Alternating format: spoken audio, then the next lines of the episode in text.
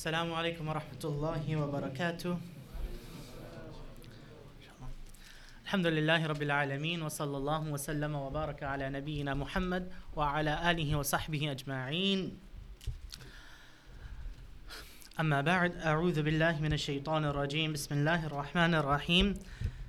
إنا أنزلناه في ليلة القدر وما أدراك ما ليلة القدر؟ ليلة القدر خير من ألف شهر. تنزل الملائكة والروح فيها بإذن ربهم من كل أمر. سلام هي حتى مطلع الفجر. صدق الله العظيم. رب اشرح لي صدري ويسر لي أمري واحلل عقدة من لساني يفقه قولي. اللهم انفعنا بما علمتنا وعلمنا ما ينفعنا وزدنا علما. Alhamdulillah, we start with the praise and blessings of Allah subhanahu wa ta'ala.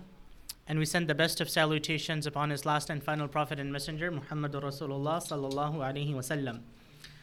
And we send peace and blessings upon his family and companions and to all those who follow his footsteps till the end of times. And we ask Allah to include us amongst them. And we ask Allah to accept our ibadat that we have been doing in the month of Ramadan. Um, okay, so inshallah, I will try to make it as interactive as possible, which means um, I would need participation from, from people. So, those of you who prayed Taraweeh here, which surah did you guys finish today?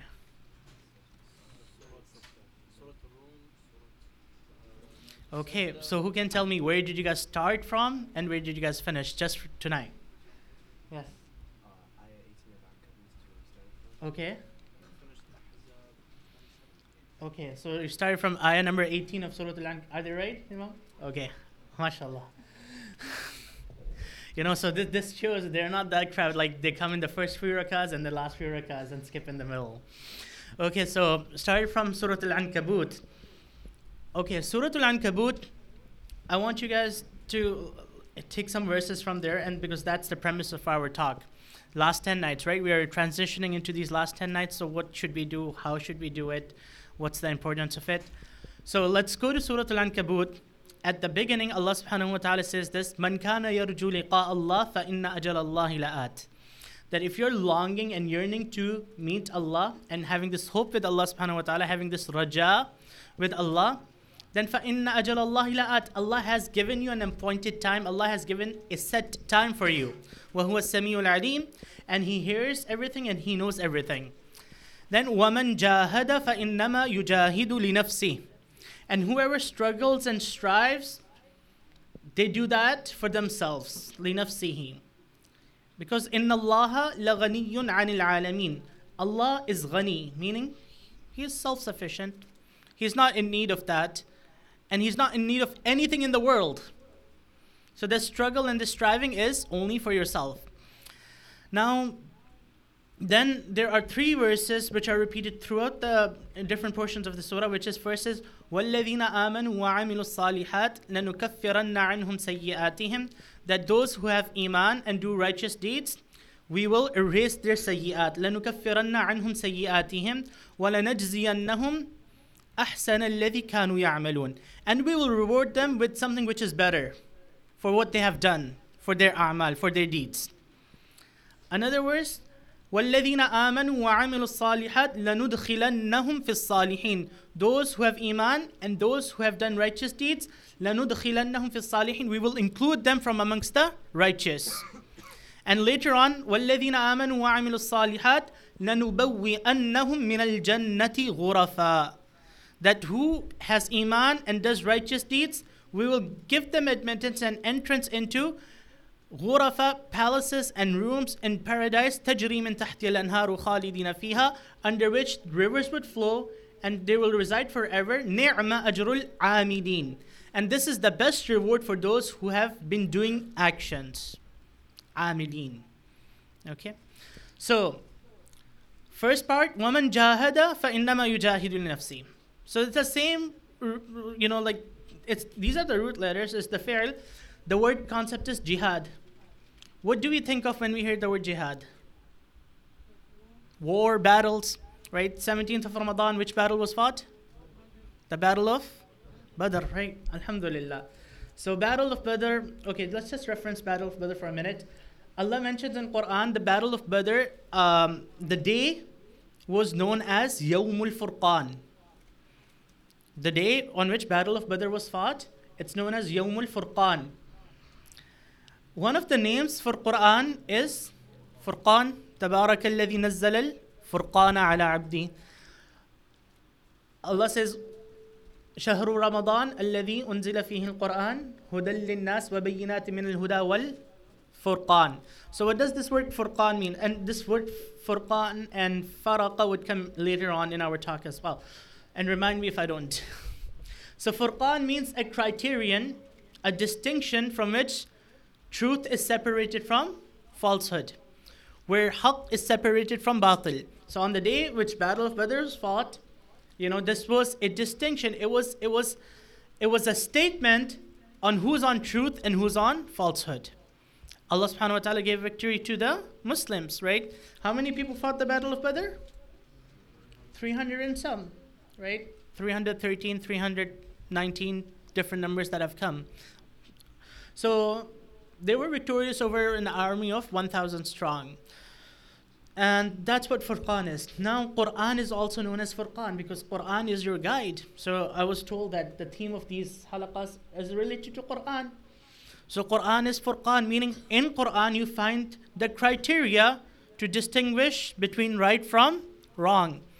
Because everything that you find in Quran is guidance. And inshallah later in, in, in our talk we will go into more depth of what Quran actually is because this is the month of Quran. Now, going back to the concept of jihad, the first thing that comes to our minds is battles and fighting. But what's interesting is when was the command to go for qital came? In Mecca or Medina? In Medina, right? All the battles were fought in Medina, not in Mecca. Surah Al Ankabut, is it a Makki surah or a Madani surah?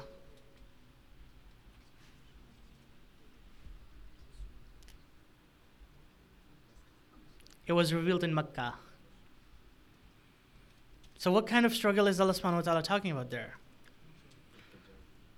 With the with the with the, the persecution, the struggle. So this is the juhud, this is the jid that Allah subhanahu wa ta'ala is talking about to struggle for his sake, right? Whatever that sake is.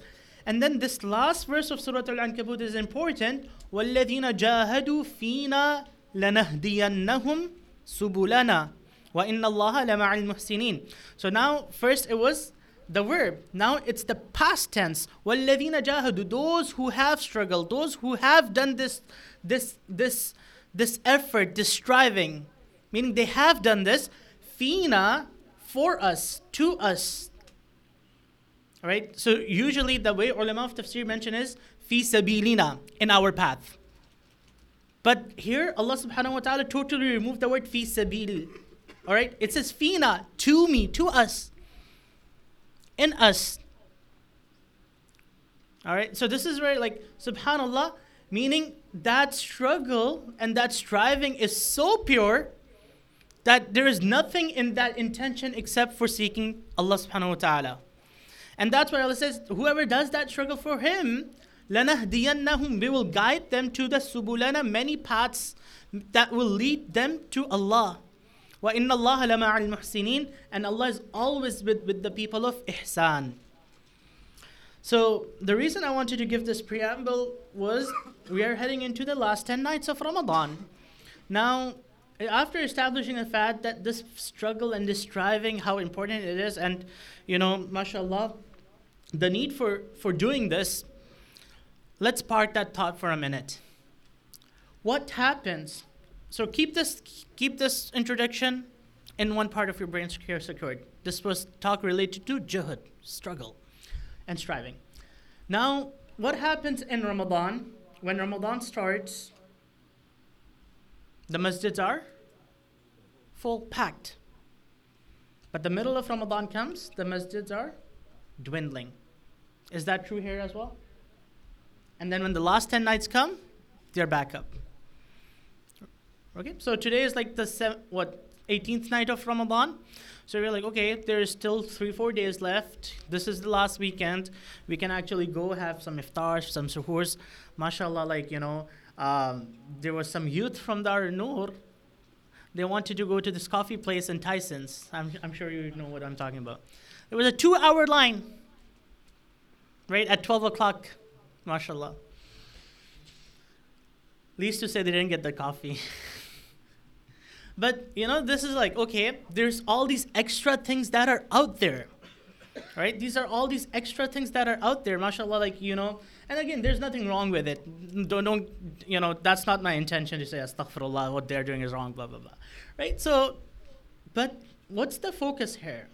The focus is the hadith of Nabi sallallahu alayhi wasallam, wherein he mentioned ragima anfurajulin, which means the person's nose be dusted or destroyed, or you know they may may they be humiliated.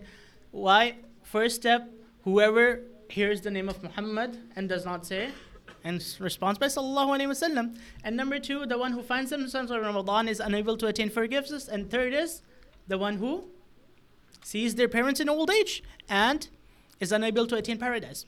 Because these are three opportunities. If they're lost they're not coming back. Right? So for example, like every time you know the name of Muhammad is mentioned, so sallallahu alaihi wasallam, those who say sallallahu alaihi wasallam, they will get their reward. But those who don't, they will miss out. Is there any making that up? There's no making that up, right? So similarly, Ramadan, you know, you say it comes every single year in life. But this Ramadan 2023 or 1444 is only once. So if that is wasted, that is not coming back again. So that's why, you know, this opportunity which is lost, it is lost forever. And similarly, your parents will turn old once. They're not gonna, you will not have that opportunity to serve them in multiple occasions and multiple lifetimes. That's only once that you you have that ticket to paradise. So with every great opportunity comes great responsibility. So why is this hadith so like you know people say, well, there's other ways you can attain forgiveness too, right? So, for example, someone says Subhanallah wa bihamdi 100 times, all their sins are forgiven. Right? There's other ways where you can get connected more closely with the Prophet ﷺ by following his sunnah. Right? There are other ways to attaining paradise as well. But these three opportunities are such immense opportunities that if they are not availed, then surely that is a loss. So it's not about, okay, I have option one, option two, option three. It's like these options are so magnificent that if they are not capitalized, only a fool would think, okay, let me let this go to waste and I will wait for the next one. And that's why, you know, like sometimes, um, you know, some of the statements you find from the from the Sahaba, uh, they're amazing. They're, you know, because sometimes they become unrelatable as well. But Umar radiallahu anhu, he thought a person who does not recite the last two verses of Surah Al-Baqarah before going to sleep, he said there is something wrong with his intellect and aql. You're like, how on earth can you lose out on such magnificent reward? Right? So, yes, this is an opportunity. Yes, there are other opportunities for forgiveness. There are opportunities as well that are presented to us. But you lose out on this, then really it is a loss. There is no making this up because it's an irreplaceable loss, as indicated by the hadith of Prophet. ﷺ. So, what happens is Ramadan comes, in the beginning, people are motivated, then the dip comes, and then later in the last part, again, people get motivated. But that's not the point of Ramadan. The point of Ramadan is like every single day, you should be increasing your, in your ibadat. Alhamdulillah, we are all sitting here. We have Iman, right? So, Iman is directly related to your quality. Okay? Iman is related directly to your quality. The three verses I mentioned والذين آمنوا وعملوا الصالحات لنكفرن عنهم سيئاتهم والذين آمنوا وعملوا الصالحات لندخلنهم في الصالحين والذين آمنوا آمنوا وعملوا الصالحات لنبوئنهم من الجنة غرفا So you find this consistent Iman and Amal Salih. Iman is directly related to the quality of worship you will do. Amal Salih is related to the quantity you will do. Okay? So Iman is related to the quality that you will do. So the more you work on your iman, the more you work on your iman, it's expected that the quality of your worship will increase. And the more you try to go and do amal salih, the qual- quantity of your worship will increase. And that's where the juhud comes in, and that's where the struggle comes in. Because nothing which is of value comes easy. And paradise is not cheap. Right? Think about this paradise is not cheap. So now, after hearing all this, so Ramadan every single day, you know, you should be doing more, not less. What happens when a person becomes stagnant?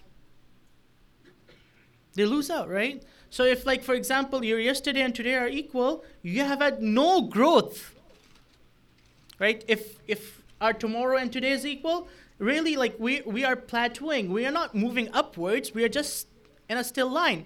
And usually what happens is with Ramadan, people start up here and then dip and then go back maybe 75% of that. So, what's your graph in Ramadan? So, now that we are entering into these last 10 nights, striving and struggling, both with quantity and with quality. Prophet Muhammad has indicated by the hadith of Aisha radiallahu anha that as soon as the last 10 nights would enter, what would he do? He would tighten his belt. Okay, fig- figuratively, meaning to do exert extra effort and literally, it would mean he would abstain from having relations with his wives. Tighten his belt, st- stay up the night, and wake up his family. So, this is where, you know, subhanAllah, this point of raw struggle comes in. Standing in prayer is hard. It's not easy for hours and hours. Especially, you know, if our condition is that we are not understanding the Quran. We should be understanding the Quran. It's hard. It's not. It's not easy. It's hard. But the, then it begs the question: What do we do? Right in a situation where we are finding it difficult. Again, this is where the struggle comes in. When you are finding it difficult, when you have no motivation, that's when the power of discipline comes in. That's where the struggle starts. You know, if you're motivated, mashallah, people can do a lot of things. But if you are unmotivated, what should you do in that instance? In that instance, you know, go through with it. You know, stick with that routine.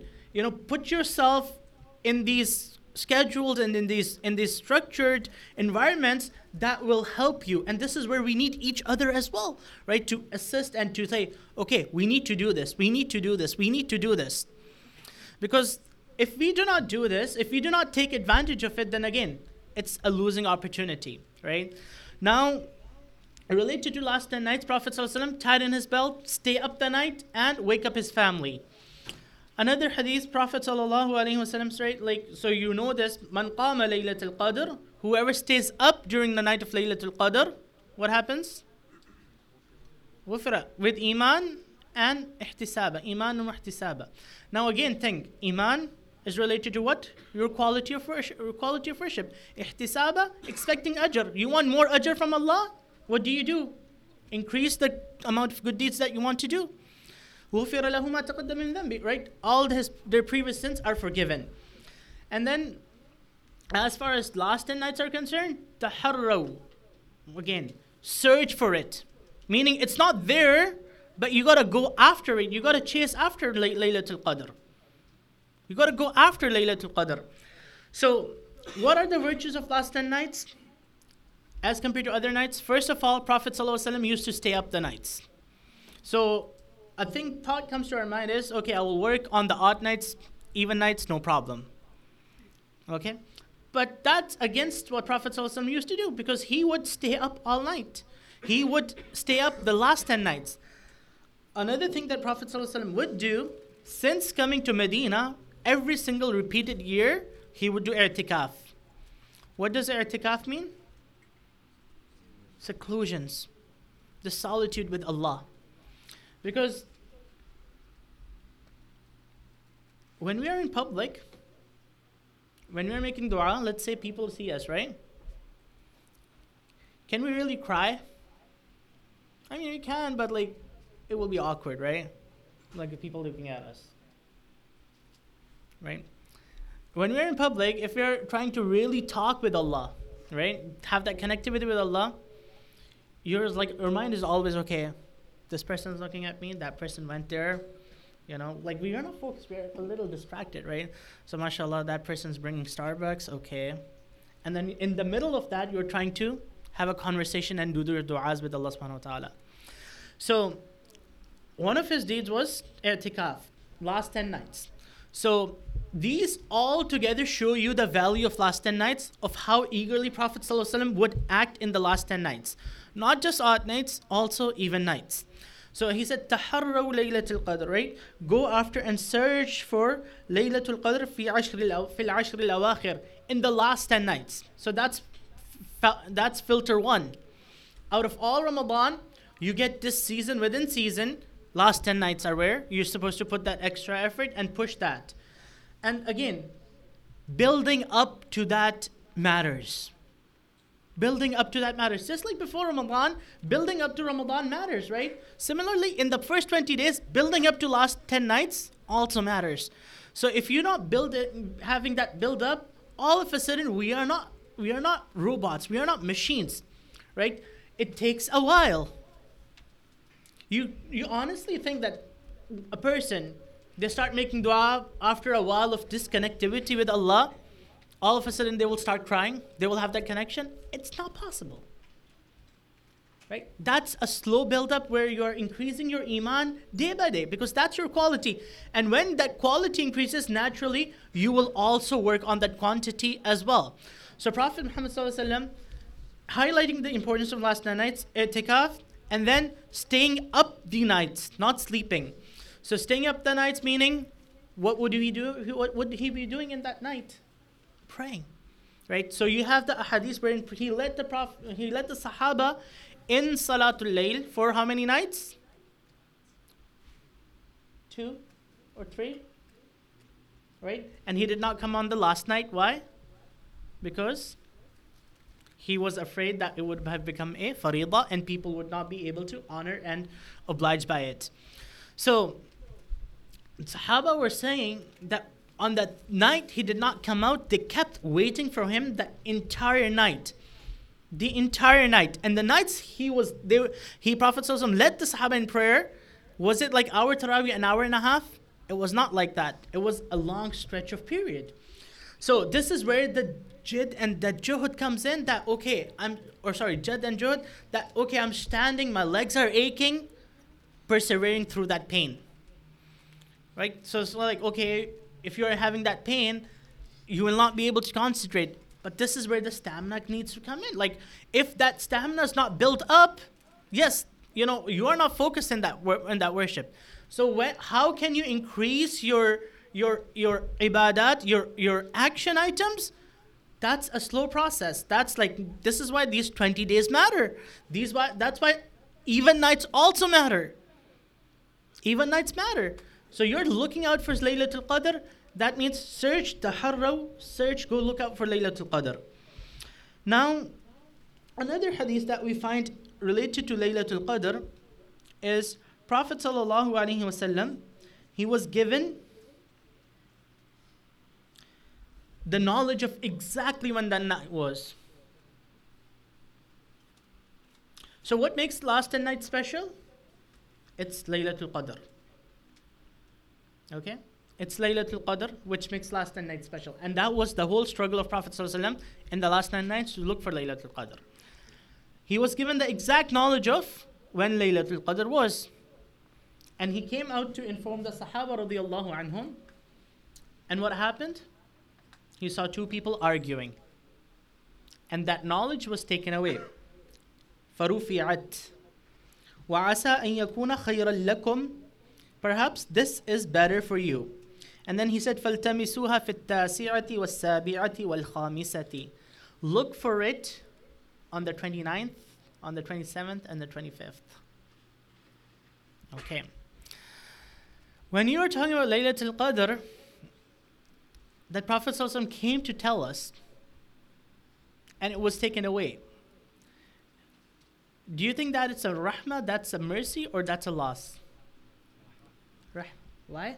Because if had we known, known about exactly when Laylatul Qadr was, and still if someone didn't do their effort to avail it, think about how much loss that would have been.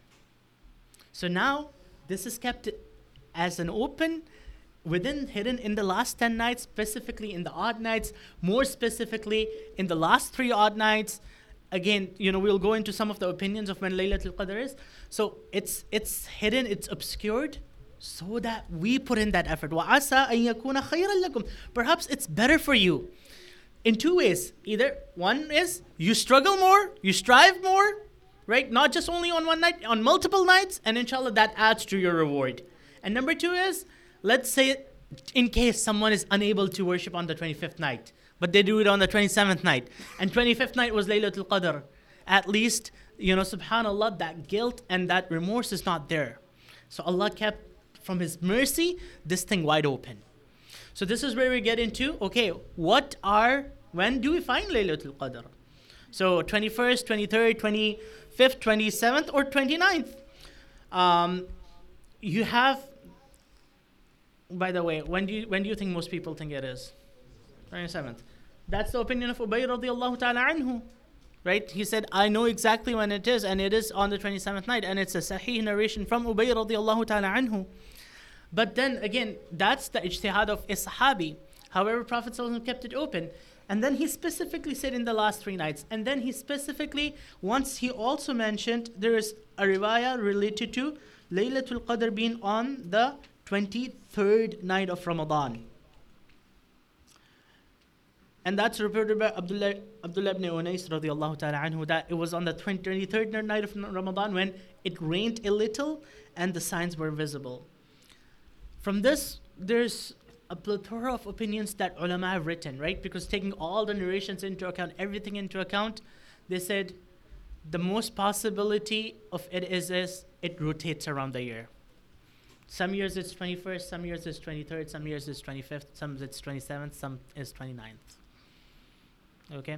And then they said, another, like Shaykh al-Islam ibn Taymiyyah also wrote on this, if Laylatul Qadr falls and aligns with the night of Jumu'ah, then it's highly likely. So will we have that this year? Yep, 23rd night which is Thursday night. Right? When do last 10 nights start, by the way? Tuesday night, right? So Tuesday night is 21st. Those of you who are doing air i'tikaf, when should you be in the masjid? Before the Maghrib of 21st. So this is where we're talking about the Sunnah i'tikaf, which is for 10 last 10 full days. Because our Islamic calendar starts not from Fajr, it starts from Maghrib, right? So you want to be in the masjid wherever you're in i'tikaf. So that's, but like as far as generally i'tikaf is console, console, concerned, you could spend whatever time you have. Like every day, you can come to the masjid with the intention of i'tikaf. And technically, you know, uh, from a fiqh perspective, uh, you know, ulama have written that minimum i'tikaf is supposed to be one day and one night, 24 hours. So you could do that on the 27th night or the 29th night, or do it for three days or five days, depending on the schedules. Again, all that is so you can have the prime opportunity to worship Allah subhanahu wa ta'ala. Okay, so you have these multiple opinions. When is Laylatul Qadr? Wallahu a'lam. Okay, Wallahu a'lam. Now, what the responsibility that has been given to us is go search out for Laylatul Qadr, look for Laylatul Qadr, uh, try to find Laylatul Qadr, most importantly in odd nights. But as far as the Sunnah Prophet is concerned, he did it extra effort in the even nights as well right? He's doing i'tikaf. It's not like pick and choose. Okay, on certain nights I will be I will do more. On certain nights I will do less. No, keep on increasing the quality and quantity, not just for a short term, but of but looking at at at, at a method of where you can sustain yourself. Now, again, going back to the topic of struggle. Okay, what do you do when you're feeling unmotivated okay? Everyone's worshiping. I'm not trying i'm, I'm I, I feel like i'm i'm left behind. In that instance let that raw effort and exertion take over. You know what happens when you persevere through that struggle?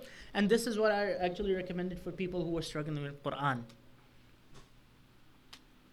Right? People who are struggling with quran like you know it's really hard to read one juz a day it's really hard to read half a juz a day, really hard to read few pages a day, right? We try to read, then we leave, then we go to the meaning, we read, we leave. inconsistent schedule.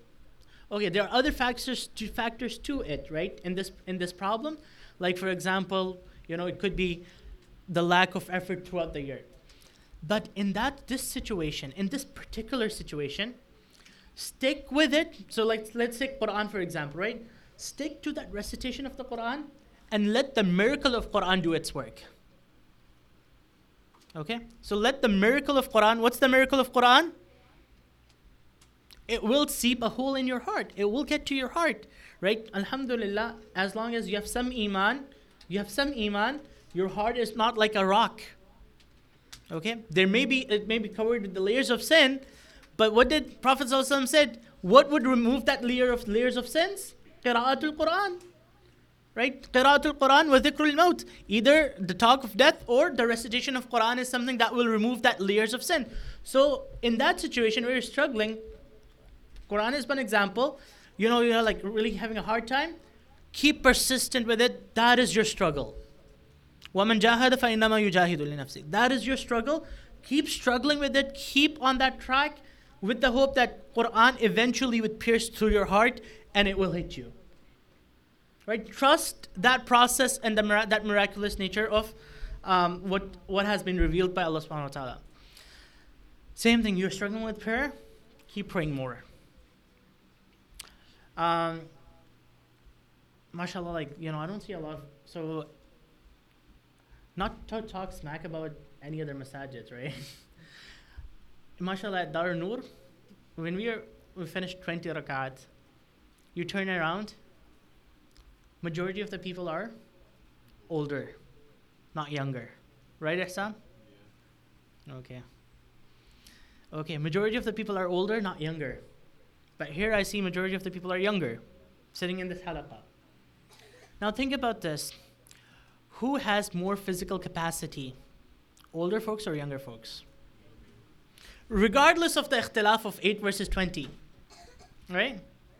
Regardless of that ikhtilaf, regardless of that difference of opinion of 8 verses 20, who do you think should be praying more? Should, should people who are in their 50s and 60s outperforming in the quantity of worship than those who are 18, 19, 20, 21, 22? Should they be? But isn't that the case though? That is the case, right? So mashallah, like like young adults, young teenagers, adolescents, they will be involved in all sort of athletic mashallah with on they could go spend hours in gym. But why can't they translate that strength into physical worship. Whereas in physical worship, people who are 50, 60 year olds, they are outperforming them. Think about this. You know, I feel sometimes ashamed. Like there's this guy, 80 year uncle standing beside me praying all 20, and I'm like trying to, oh my God, feet hurts. Right? So this is where the struggle comes in. MashaAllah, you guys have been, you guys are young right now, and that's why the hadith of Prophet is important, right? Take care of your youth before old age comes. Because the energy that you have in youth, the quality and the physical exertion that you can do in your youth related to, related to ibadah is unlike old age. It's unlike old age. All right. So now we go on to the thing. What is Laylatul Qadr? Hmm? Night of decree. Okay. Now, there is an ikhtilaf within the ulama. Like, why is Laylatul Qadr so special? Hmm? Okay, it's khayrun min al It is better than a thousand months. But what makes it so special that it is better than a thousand months?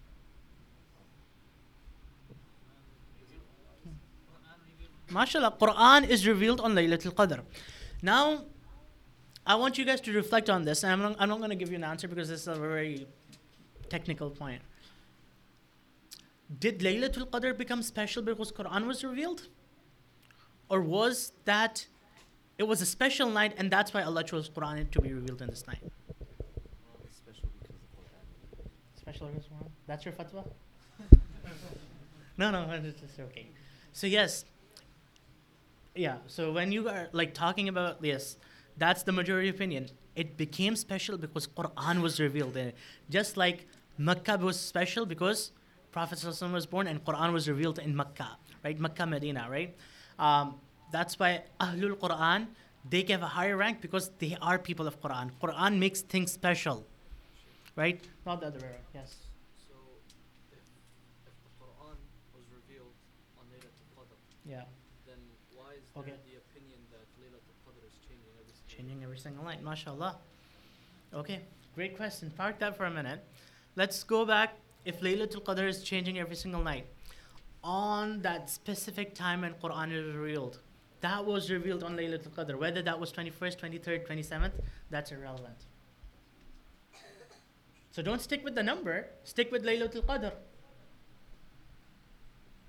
Okay, so let's say, same thing. When does Eid fall? How about the Gregorian date? April 20th? Okay, mashallah. You guys go by calculations? okay, mashallah. April 20th. Which year did it fall last year? Nope. May 1st, right? Or around that time, right? The year before? Right? So Eid is Eid, right? Ramadan's Ramadan. Just like Ramadan and with the Gregorian calendar, it could move around. Same thing with Laylatul Qadr, it could move around The Quran was, or Laylatul Qadr has been made special because on that specific night, Quran was revealed. So this Laylatul Qadr, so that's just one opinion, right? Again, we are not saying that as a definitive fact that Laylatul Qadr moves around. Wallahu alam, it could be on the 27th night. You know how like some scholars say, like, إِنَّا أَنزَلْنَاهُ فِي لَيْلَةِ الْقَدْرِ وَمَا أَدْرَاكَ مَا لَيْلَةُ الْقَدْرِ لَيْلَةُ الْقَدْرِ How many times Laylatul Qadr is repeated? Three times. And you add all the letters, it equates to 27. Again, these are just opinions. Because there's a, there's a lot of opinions related to Laylatul Qadr. That's just one of them. Okay? So, important thing is, what we know for a fact, Quran was revealed on Laylatul Qadr. Quran is something that makes things special, right? Make, it makes things virtuous. It elevates. Allah, uh, there's a hadith of Prophet that Allah will raise people through Quran. Now, you go in Surah Al-Qadr. You go in Surah Al-Qadr. What's the verse? Inna anzalnahu fi laylatil qadr. Indeed, we revealed it on Laylatul Qadr. What is that it? Quran. You see how Allah never even used the word Quran? Why? Because it's understood. That's where like the beauty of Quran, like every letter of Quran, like it's there for a reason. And that's what makes Islam the most correct religion because of Quran. Because you cannot argue against the Quran. Like it's a challenge that Allah's put till the end of times. Come on, argue against the Quran. Inna anzalnahu, we have revealed it on Laylatul Qadr. So that it, that who is so known that there's no other opinion you will find in the tafsir or in any of the meanings that everyone's saying that means Quran. Right? It's like understood. Wama adraka ma Laylatul Qadr? Do you have any idrak, any clue of what Laylatul Qadr is? So when Allah used the word adraka versus yudrika, after adraka there is an answer coming. After yudrika there is no answer coming. So then he says, Laylatul Qadri khayrun min alfi shahr. It's better than a thousand months. It is better than a thousand months. That's what Laylatul Qadr is. Now, khayrun min alfi shahr means better than a thousand months, not a thousand months. Alf shahr, is it because thousand months is specific or is that just an exaggerated number? Yeah, both opinions. Fixed or exaggerated number. Right? Just like, you know, Prophet used to seek forgiveness how many times a day? A hundred times. Again, is it only limited to hundred? You know, you read in the explanations, exaggerate. Sometimes numbers are used to exaggerate. But then even if we say like if it's not an exaggerated number, a thousand months, still it's so valuable. Right? خير من ألف شهر. You know, today you probably read uh, in s- uh, Surah in Surah Sajda. Um, في يوم كان مقداره ألف سنة مما تعدون. A day equivalent to a thousand days. And alf is a is, is a number to show a great importance of of a value of something. So خير من ألف شهر. What happens on the تنزل الملائكة والروح فيها بإذن ربهم من كل أمر. That on that day malaika are descendant, right? They are they come down and الروح جبريل عليه السلام comes comes down to the earth.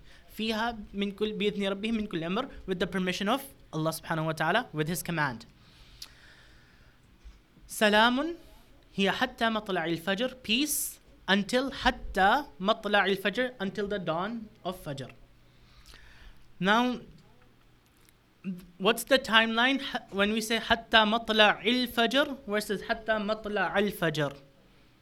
Which one is correct? Matla' al-fajr or matla' al-fajr? Hmm? which one? Matla' al or matla' al kasra right? Okay, so you see, this is how beautiful Quran is. If we were to say hatta matla al fajr, that means including fajr. Hatta matla al fajr, that means till fajr. All right, so that's why don't ever misplace the harakat of Quran. Give its due right. Going back to the topic of Quran being revealed on, Lay- on Laylatul Qadr. Now, let's take this in a different way. What's the surah before Laylatul Qadr? Alaq. What's the surah after Laylatul Qadr? Bayyina. Okay? So let's talk about what is Surah Al Alaq. اقرأ باسم ربك الذي خلق خلق الإنسان من علق اقرأ وربك الأكرم الذي علم بالقلم علم الإنسان ما لم يعلم What was this? The first revelation, right? Upon the Prophet صلى الله عليه وسلم. What's after? In Surah Bayyina, لم يكن الذين كفروا من أهل الكتاب والمشركين منفكين حتى تأتيهم البينة. What does what is the translation of Bayyina? Proof. Okay? Proof. Think about this. Surah Al-Alaq. How did the revelation start? Surah Al-Qadr. When did the revelation start? Surah Al Bayyina, what is the revelation? Right? Bayyina, لم يكن الذين كفروا من أهل الكتاب والمشركين من حتى تأتيهم البينة رسول من الله يتلو صحفا مطهرة فيها كتب قيمة. Read it, read the translation. So this is the beauty of Quran. Another thing that you find within Surah Al-Qadr, inna anzalnahu. So this could be your next question too. Inshallah, we're just going to finish after this point and we'll open it for question and answers. Inna anzalnahu fi laylatul qadr. Okay? We revealed the Quran, we revealed it on Laylatul Qadr. The word anzala is used for Quran. The word nazala is also used for Quran. Both of them in English are translated into revelation, revealed. What's the difference? Anyone? No? You want me to repeat the question? Okay. Question is the word anzala, like it's used in Laylatul in Surah Al-Qadr, inna anzalnahu, anzala, right? Is used for the revelation of Quran. The word nazala, nazala bihi ruhul amin ala qalbika litakuna min al is also used for the revelation of Quran. What is the difference here? Is Anzala for Allah, Nazala for anything else? Anzala is for? Allah, Okay. Nazala is for something else. Something else? No, Quran is revealed by who? Allah. Right? Both are revealed by Allah. So, like for example, another verse I will tell you, perhaps this this could give you guys a hint. Alif Lam Mim Allahu la ilaha illa huwa al-hayyul qayyum Surah Al Imran نزل عليك الكتاب بالحق مصدقا لما بين يديه وأنزل التوراة والإنجيل نزل عليك الكتاب وأنزل التوراة والإنجيل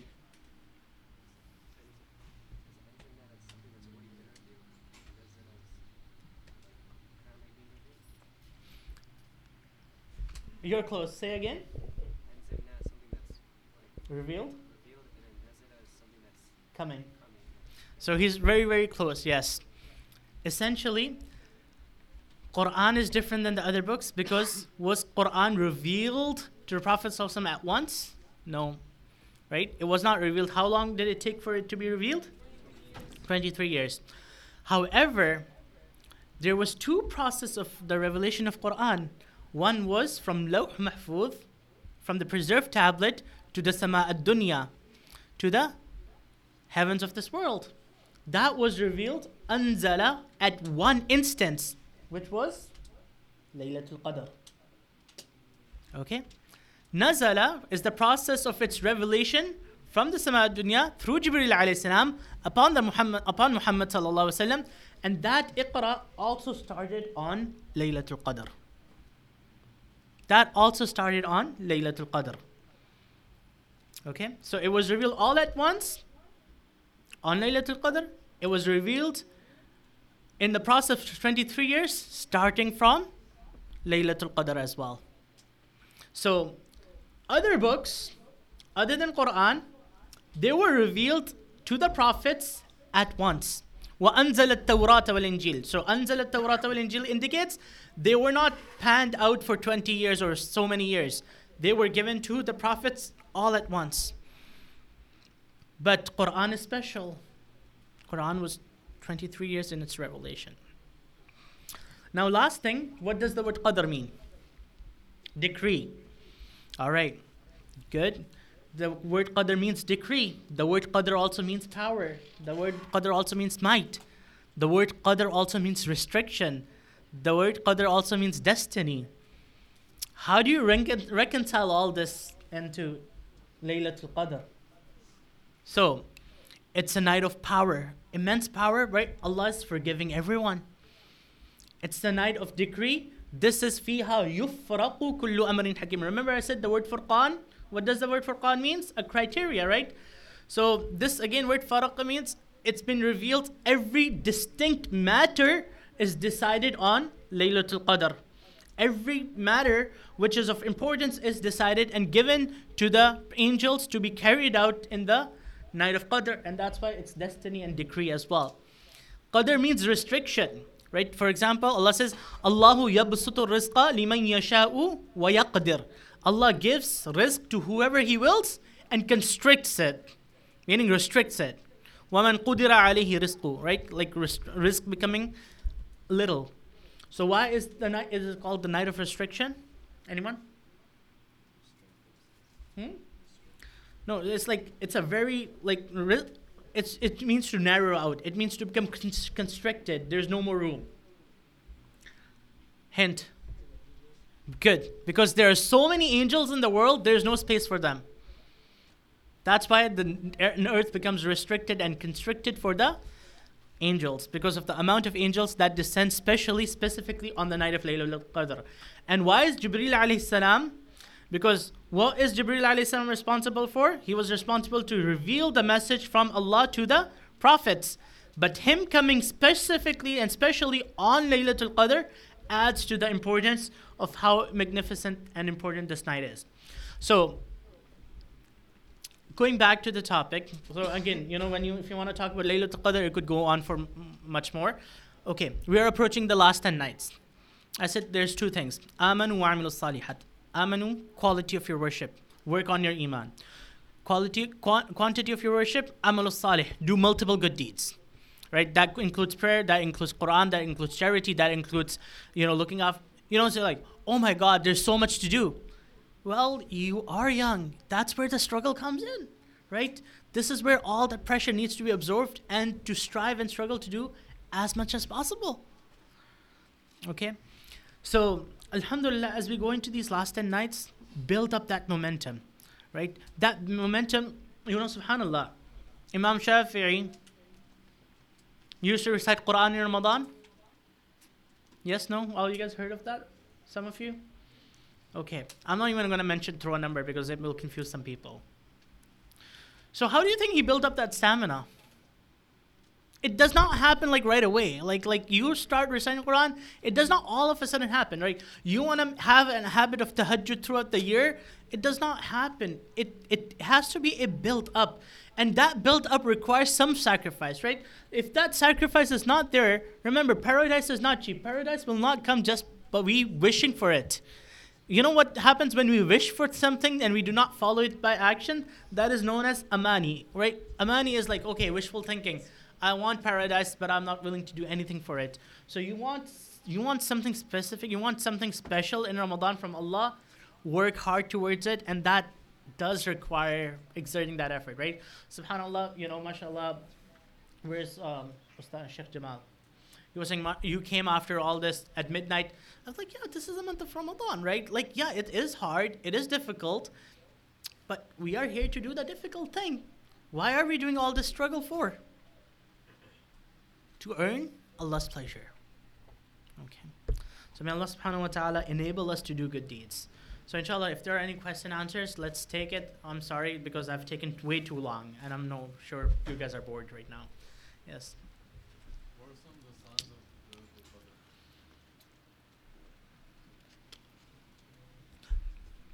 Qadr? The sign that actually has come in the hadith is the sign related to sunrise the next morning.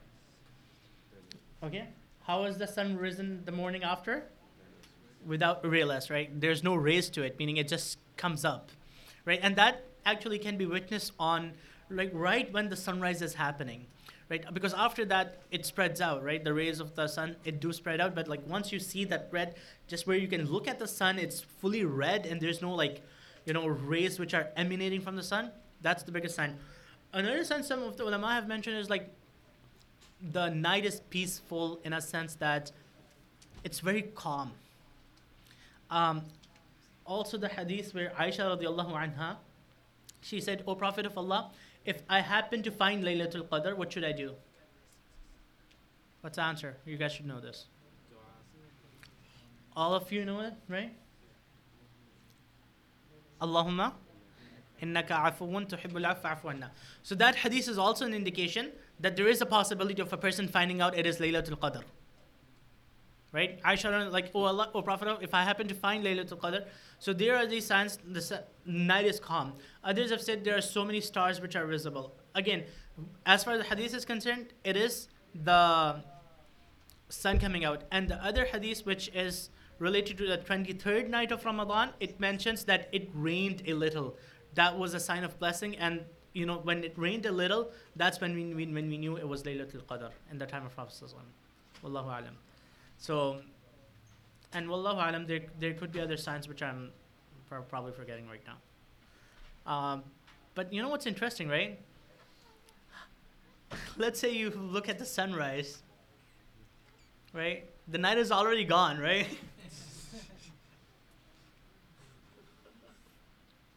so yeah, yes. I have like two questions. Okay. So the first question is um, mentioned that so Jibreel alayhi salam and all the angels are coming down. Are there any narrations that mention like what they do when they descend? Wallahu alam. So, the, it, so what we know is like they're given the commands from Allah to carry out the decree. That's one. Number two is they come, and again I could reference this to a tafsir book, but well, um, it is mentioned in the, some of the tafsir, tafsir that they come and pray for the people inhabitants of the people who are living in the world in the in, in the world who are engaged in ibadah. But wallahu alam, I gotta double check this. Okay. Second question. And the second question was um, mentioned that the important matters are decreed on Mhm. this night. Are there any like mentions of what type of important matters? So that's actually in Surah um, Ad-Dukhan. Hamim wal kitab al-mubin.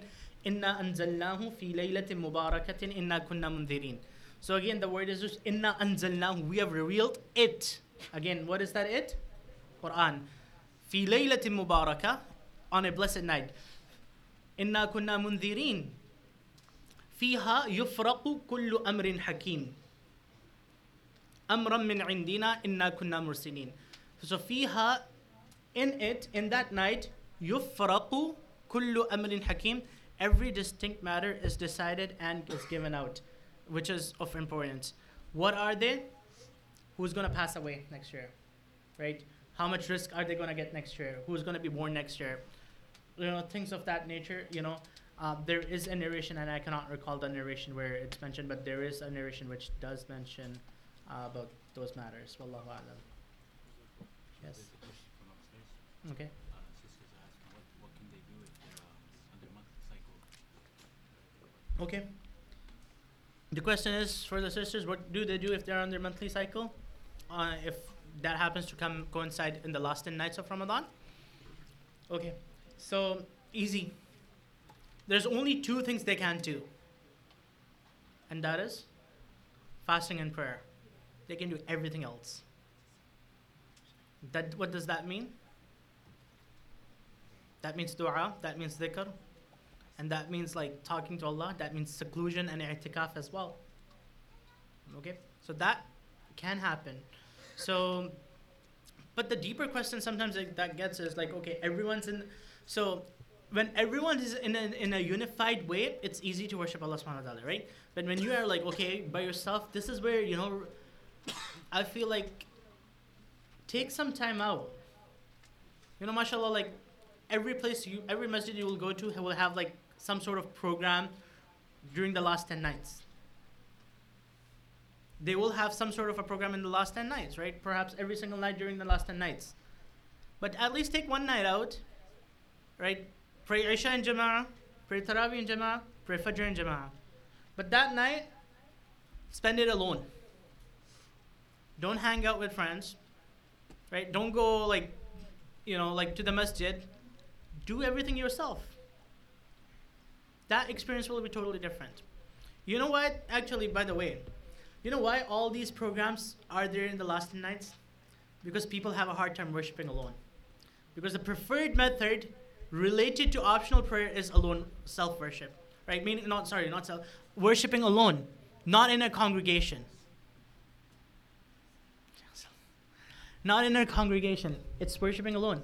So people say, okay, I don't know much Quran. I cannot stand like by myself. Like I get distracted. Understandable. People. So so, so these are just to assist and help people. But ultimately, you know, do not think those who are not coming to the masjid in last 10 nights, in gatherings like this, you know, like what's better, what's not better. Right? So if this works for you, well and good. If this does not work for you, or like if you can actually manage to be alone, because what happens when you're alone and doing that worship? At least there's no riyah. And subhanAllah, like, what is riyah? It's show off, right? Like, you're, we are so susceptible to this, especially in this day and age of social media, right? Like going to Qiyam 2 a.m. Instagram story. Like who needs to know that? Isn't that supposed to be between you and Allah? Right? So like when you're doing this alone, Alhamdulillah, at least you are safe from harm. Second, more you're more focused on this. So as for sisters are concerned, you know, yes, you cannot pray, you cannot um, fast, but that element of religiosity and spirituality is much more than that. Laylatul Qadr, Ramadan itself is much more than that. You can engage in dua, you can engage in talking to Allah subhanahu wa ta'ala. And that's why, like, think about this mukhul ibadah, right? The, the essence of ibadah is dua. And then if you stay up that night, during that whole entire night, remember Allah subhanahu wa ta'ala is the one who has ordered you not to do this. Okay? So just like, you know, prayer is an order from Allah, for them not praying in those days is also an order from Allah. So they are actually worshipping Allah by following His commands. Wallahu a'lam. Yes. For those of us that don't understand Arabic, and when we're praying like tahajjud, for example, what are some things that we should be thinking about? Meaning you are in your sujood or, or during recitation. Okay. So, great question. You don't understand Arabic. You're trying to pray tahajjud. You're standing behind someone in tahajjud and qiyam. What do you do? Pick up a few words. All you guys know what Jannah means? All you guys know what Nar means? All you guys know what Yawm al Qiyamah is? Right? All you guys know the names of Allah? Ghafurur Rahim, Azizun Hakim. How many times are they repeated in Quran?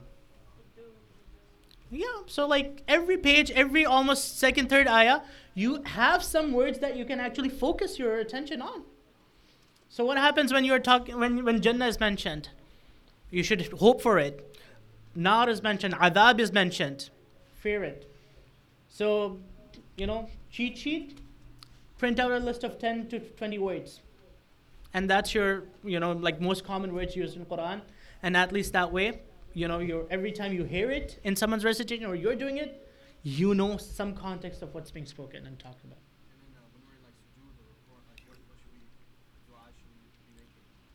Make any dua you want. So there's just this fiqh ikhtilaf. Some people say you cannot make dua other than Arabic. Even in that case, even if you know, let's say the yes, and that is the safer opinion. Like wallahu alam, if if you're following that opinion, right, you shouldn't make dua. But when you are in sujood, that's only if you pronounce it in your on your tongue. You can think, right? Like when you're in sujood and you're saying Subhan Rabbi al Subhan Rabbi Subhan Rabbi wa bihamdi, Subhan Rabbi al A'la al Ali al Wahhab.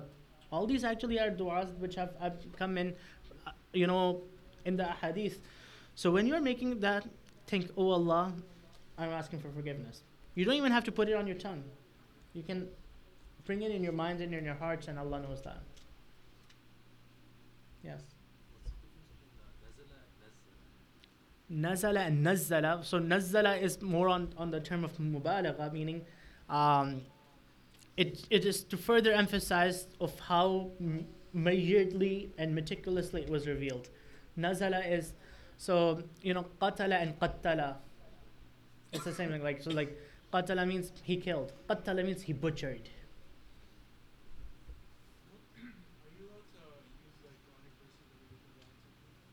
Are you, are you, can you use Quranic verses of, for du'as in sujood? Rabbana atina. Yes, of, of course. So like any du'as which have come from in Quran and Hadith, especially in Arabic, you can make all of them in your sujood. Any du'as in Arabic, especially, you can make all of them in your sujood. No problems. There's no ikhtilaf on that whatsoever. With regards to uh, uh, taking your phone out while the uh, while the recitation is happening and then reading the translation, what's the uh, Okay, so this is something which has recently come up. Um, remember with Nafal, because remember Qiyam, Taraweeh, all that falls into optional worship, right? So optional worship versus obligatory worship. Obligatory worship has specific rules. Like you should, with optional worship, there is some leeway. However, this phenomena of people standing with translations of it opened and other languages being opened, this Wallahu alam, like I asked my teacher um, in Medina, they regarded that this as a bid'ah. Wallahu alam. So like because it, it was not proven or no no one practiced it from the earlier times. Like even when when Islam went to the foreign lands where they, they did not speak Arabic, no one held that opinion.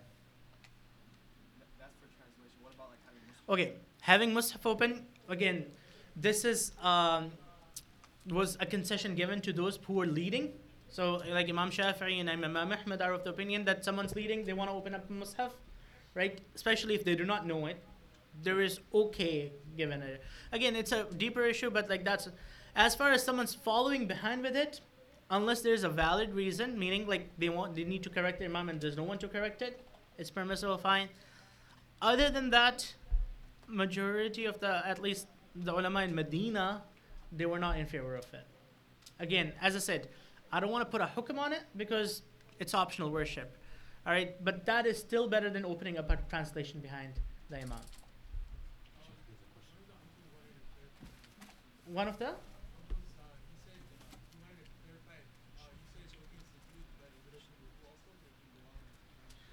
Du'as of Quran and Ruku, especially for nafils, yes, that's that would be f- by extension. If it's okay in sujood, it should be okay in Ruku as well. So, any questions from her? So there's a questions from the sisters. Yeah, the question is, um, if you make dua to change your qadr, Yeah. is it already pre-written? that So the question is, if you make du'a to change qadr, is that already pre-written? So remember, the topic of qadr is something that you we cannot go into today. Topic of qadr, qadr is when we're talking about qadr, that's the destiny, one of the arkan of iman. Strongly suggest you guys do a halaqa, a workshop, an extended thing to understand this topic from A to Z what happens is when you hear bits and pieces, that's what really confuses. So, qadr is a complicated topic where, you know, people have gone either into this limit or that limit. Qadariya and Jabariya, there were two groups in our Islamic history.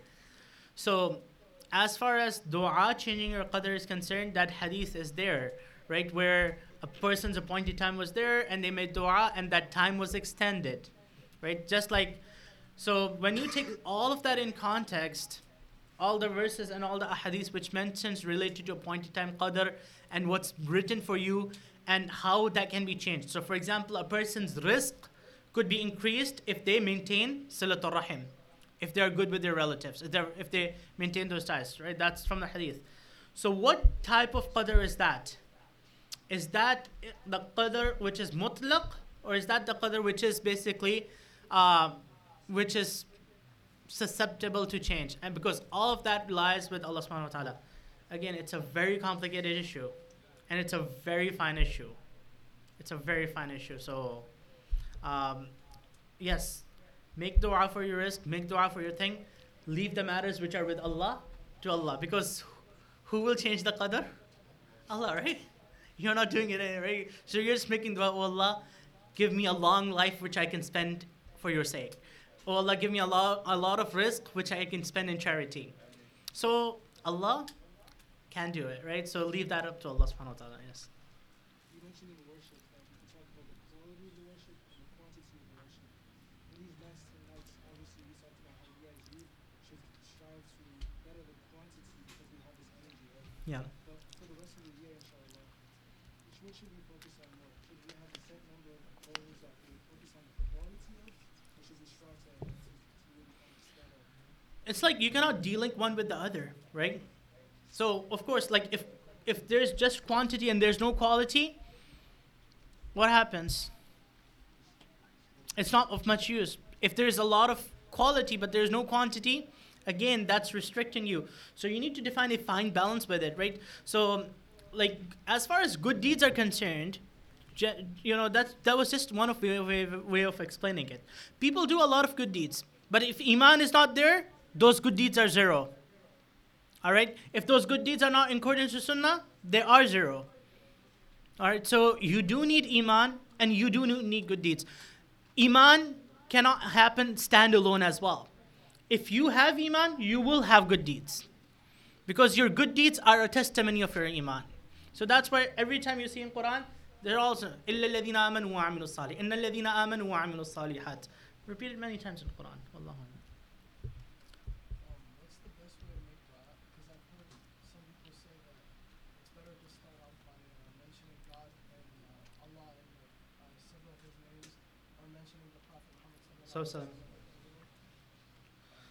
Okay, great question. Um, how do you make dua? Um, you know, subhanAllah. Uh, so, mashallah, like most majority of the youth here, um, I'm assuming you guys are in more college and older, right? Majority of the youth I've been working with in Dar Noor are in high school. So, one day I put them up there. I was like, come stand here and praise God. All right? They was like, ah, right? So, what, as far as dua is concerned, start with the praise of God. So, how do you praise God? Okay, first of all, what's the language of dua you should be making? Arabic? Whatever. Whatever, like, yes. Arabic is good. So, you know, I'm doing this dua series and I get this question asked every single day. You know, you're, we're learning all these du'as from the Sunnah and from the Quran, which are in Arabic. They're good, as long as you know the meanings of it. Yeah, because they are directly revealed in the language Allah chose. They're words spoken directly by the Prophet. But if you're making those du'as on as a robot, automated du'as, and not knowing the meaning, then really dua is all about connectivity because du'as become unanswered because there's no connectivity. The most important thing about dua is connection with Allah. That connection cannot happen without if there's a language barrier. So when it comes to dua, do it in a language that you are comfortable with. Alhamdulillah, there's nothing wrong with doing a dua in English. By the way, um, even sometimes, you know, when, when we make du'as as a congregation, sometimes together, you know, like people do it majority of time in Arabic. But do it in a language that you understand and everyone understands. So dua is your personal thing with Allah subhanahu wa ta'ala. So there are etiquettes of dua, which is to raise your hands, start with the praise of Allah, send blessings upon the Prophet. ﷺ. Now that can be done in English. How can that be done in English? O Allah, you are the most mighty. All praise is due to you. Praise which is pure, praise which is endless, praise which is befitting of you, praise the which you like. So like like improvise, you know, you guys mashallah are creative writers, right? You can write up content, you write essays for college. Praise Allah in the best of words that Allah has given you ability to do. This is an ability. You do not need to be a scholar to do this. Right? You do not need to have studied for something. You as an average person should have that ability to communicate with Allah subhanahu wa ta'ala in a language that He has given you. So start off with the praise, send blessings upon the Prophet, ﷺ, which is, Oh Allah, send blessings and peace and salutations and benedictions upon the Prophet. ﷺ. Or you could say Allahumma salli ala Muhammad and then go into whatever you need. These are the etiquettes, but again, it can be done in any language. You can use the names of Allah, you- can use the praise of Allah, you can glorify Allah. It's all open. All right, mashallah. Uh, one, one more question. Okay. Uh, how can someone attain forgiveness from Allah in the month of Ramadan uh, if there's someone that has not forgiven them for something they did?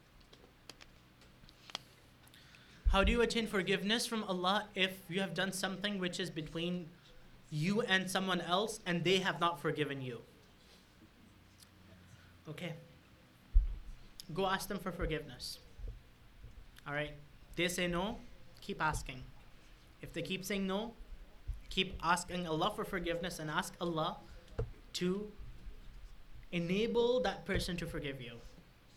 So keep up with the process and all the while keep making dua that, oh Allah, I want to seek your forgiveness and I've wronged someone and I want to ask them for forgiveness. I've asked them for forgiveness, they are not forgiving me. Oh Allah, make them forgive me. So again, even in this process, there's no shame in asking Allah for help as well. You are struggling with sins, there is no shame. Like you're struggling with sins and asking for forgiveness. Doesn't that sound contradictory? It does, right? Like I'm sinning and I'm seeking forgiveness, sinning and forgiveness. There is no shame in admitting your guilt to Allah and saying, Oh Allah, I need your help in leaving this sin.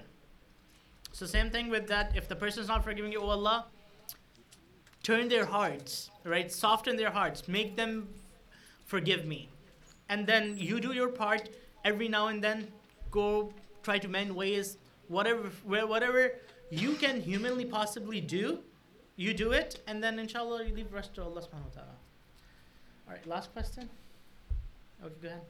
Um, when you were talking about making a dua, during uh, the third when the dua is being made out loud, is it uh, I've heard like like these things about saying Ameen immediately as soon as uh, the imam starts. Could you uh, expand about uh, expand on that? You have heard different things related to starts. Okay.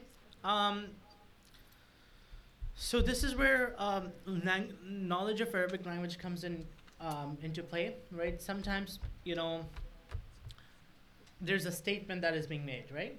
But again, if you say Amin, there is nothing wrong with it.